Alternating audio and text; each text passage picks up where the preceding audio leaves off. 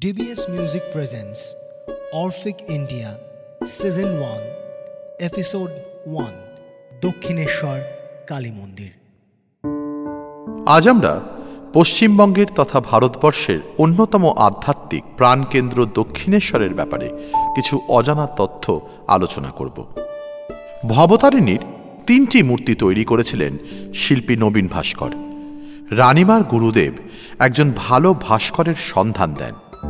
আঠারোশো পঞ্চাশ সালে রানীমা তাকে ডেকে পাঠান এবং কালো কোষ্ঠী পাথরের মায়ের মূর্তি গড়ার নির্দেশ দিলেন।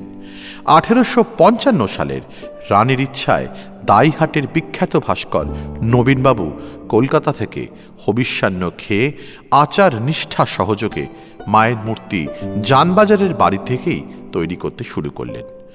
যখন মূর্তি নির্মাণ শেষ তখন দেখা গেল দক্ষিণেশ্বরের গর্ভগৃহের মাপে সে মূর্তিটি বড়ই মেমানান।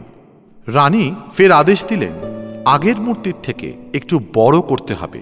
কিন্তু সেই মূর্তিও মাপের সাথে ঠিক মানাচ্ছিল না। এইভাবে তিনটি মূর্তি তৈরি করেছিলেন শিল্পী নবীন ভাস্কর। প্রথমটি নিস্তারিণী কালী। এগারো নম্বর বৃন্দাবন বসলেন লক্ষ্মীনারায়ণ সাউয়ের তেলে ভাজা দোকানের পাশে শিবু গুহের বাড়িতে মা নিস্তারিণী পূজিত হন। দ্বিতীয়টি, ব্রহ্মময়ী কালী।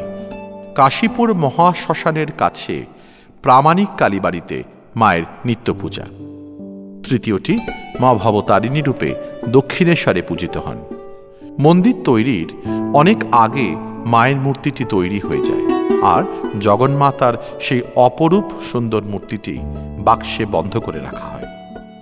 একদিন রানীমা স্বপ্নে দেখেন মায়ের মূর্তিটি ঘেমে উঠছে। হঠাৎ করেই বাক্সের মুখ খুলে সত্যিই দেখা যায় মায়ের মূর্তিটি ঘেমে উঠেছে।